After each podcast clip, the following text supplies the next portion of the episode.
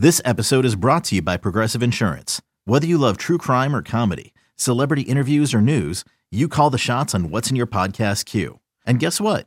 Now you can call them on your auto insurance too with the Name Your Price tool from Progressive.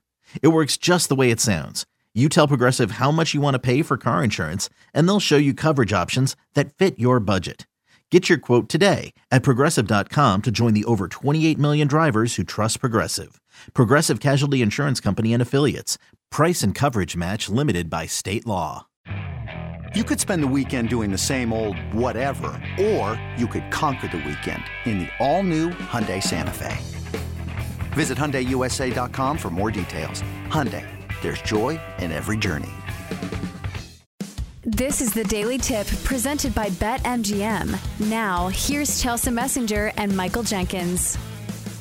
Let's work out maybe some futures in college basketball. How about that? Bring in Patrick Stevens. He writes about college basketball for the Washington Post and Blue Ribbon. And he is on Twitter at Discourse, but the I is a one. So discourse spelled with a one. Patrick, good morning to you. I I hate myself for asking this question. A lot of self-loathing here, but we got to get it out of the way.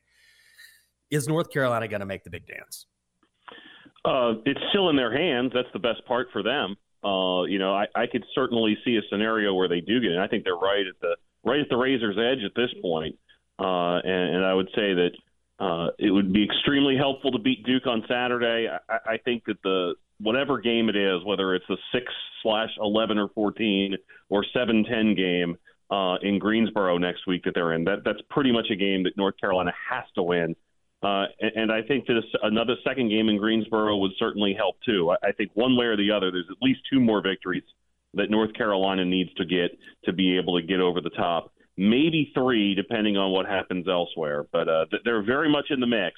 Uh, but of course, if you're North Carolina and you started the season ranked first in the country and you're coming off a national title game appearance, being in the mix was sort of the the base level expectation, and maybe even not even base level expectation. And, and here they are with with still some work to do as as March begins, which in a lot of ways is a lot like what they were in last year. Uh, when they were going into the final week of the regular season in a bit of trouble, and the Duke victory solved a lot then too. Right. So I think for me, going into March Madness, you look at teams who are trending in the right direction and playing their best basketball this time of year, because I do think momentum matters. Are there any other teams like that that you think are kind of on the uptick that maybe well, surprise people come this March?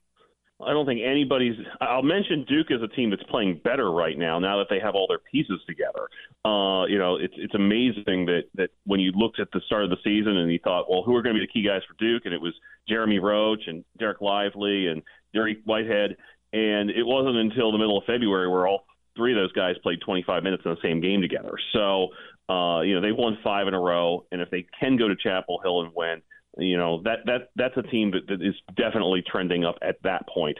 Uh, you know, I, I think a couple other teams you could look at. Uh, Marquette is a team that's only w- lost once since the middle of January. They've won 10 of their last 11. Uh, the Golden Eagles have clinched the Big East regular season title, uh, and certainly a team to keep an eye on. And then, even though they, they've uh, you know they've picked up a, a few losses along the way, uh, you know, I, I certainly last night being one of them. Uh, but Kentucky for the last couple of weeks had been playing pretty darn well. Uh, had ripped off four in a row before that loss at Vanderbilt. So you know they certainly look better now uh, than they had at pretty much any point all season. Patrick, I wanted to ask about Marquette and the job that Shaka Smart has done. And we see this sometimes in college basketball. And I went to Texas, so it's especially fascinating to me. He's he's been brilliant with the Golden Eagles. But what is it about Marquette that has allowed him to have the sort of success that we thought he was going to have in Austin, where it didn't quite work out?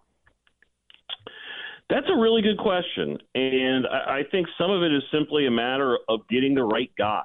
And and you know, I think mm-hmm. I think there's at certain jobs, and I, I would tend to think that Texas might be one of those.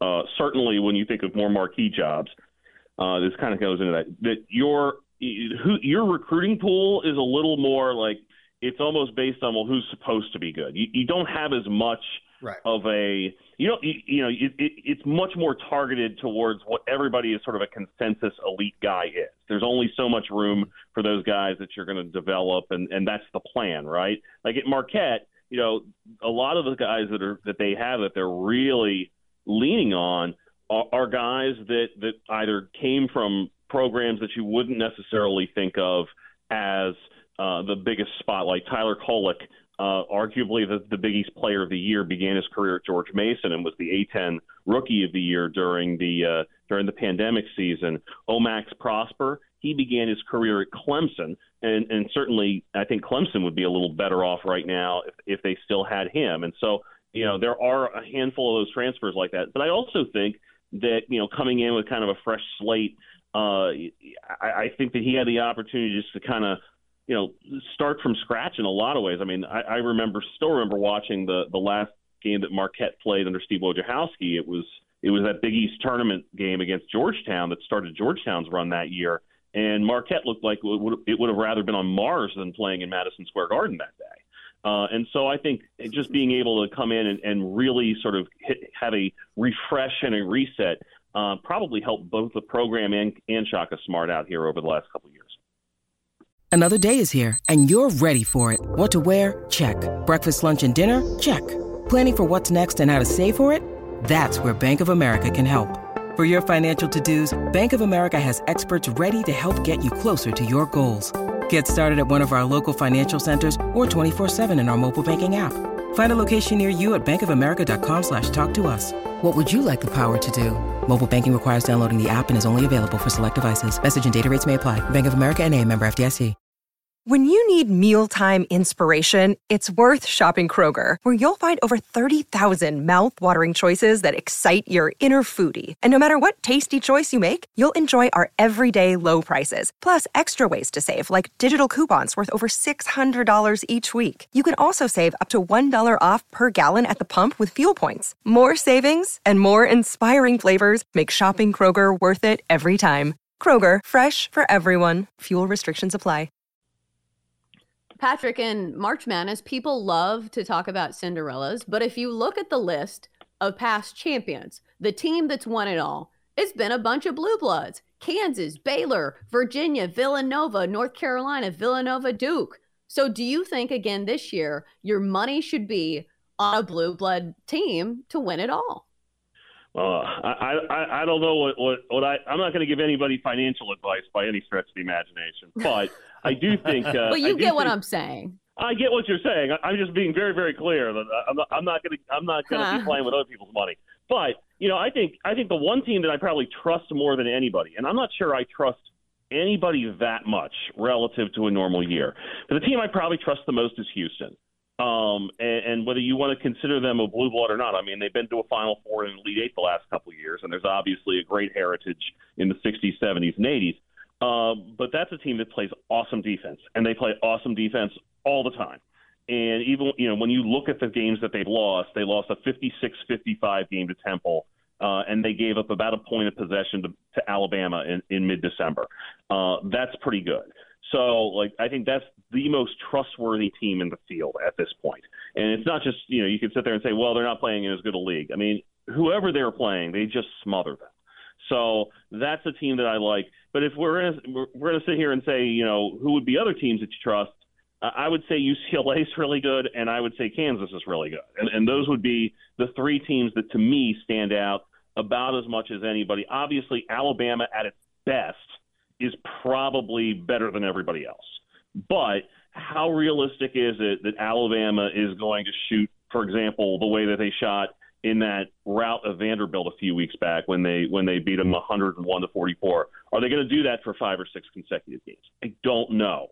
So you know, I think I think I trust the the defense with UCLA, the defense with Houston, uh, and then just the all around play for a Kansas team that, that has slugged its way through the Big 12 this season as probably the most trustworthy teams in the field.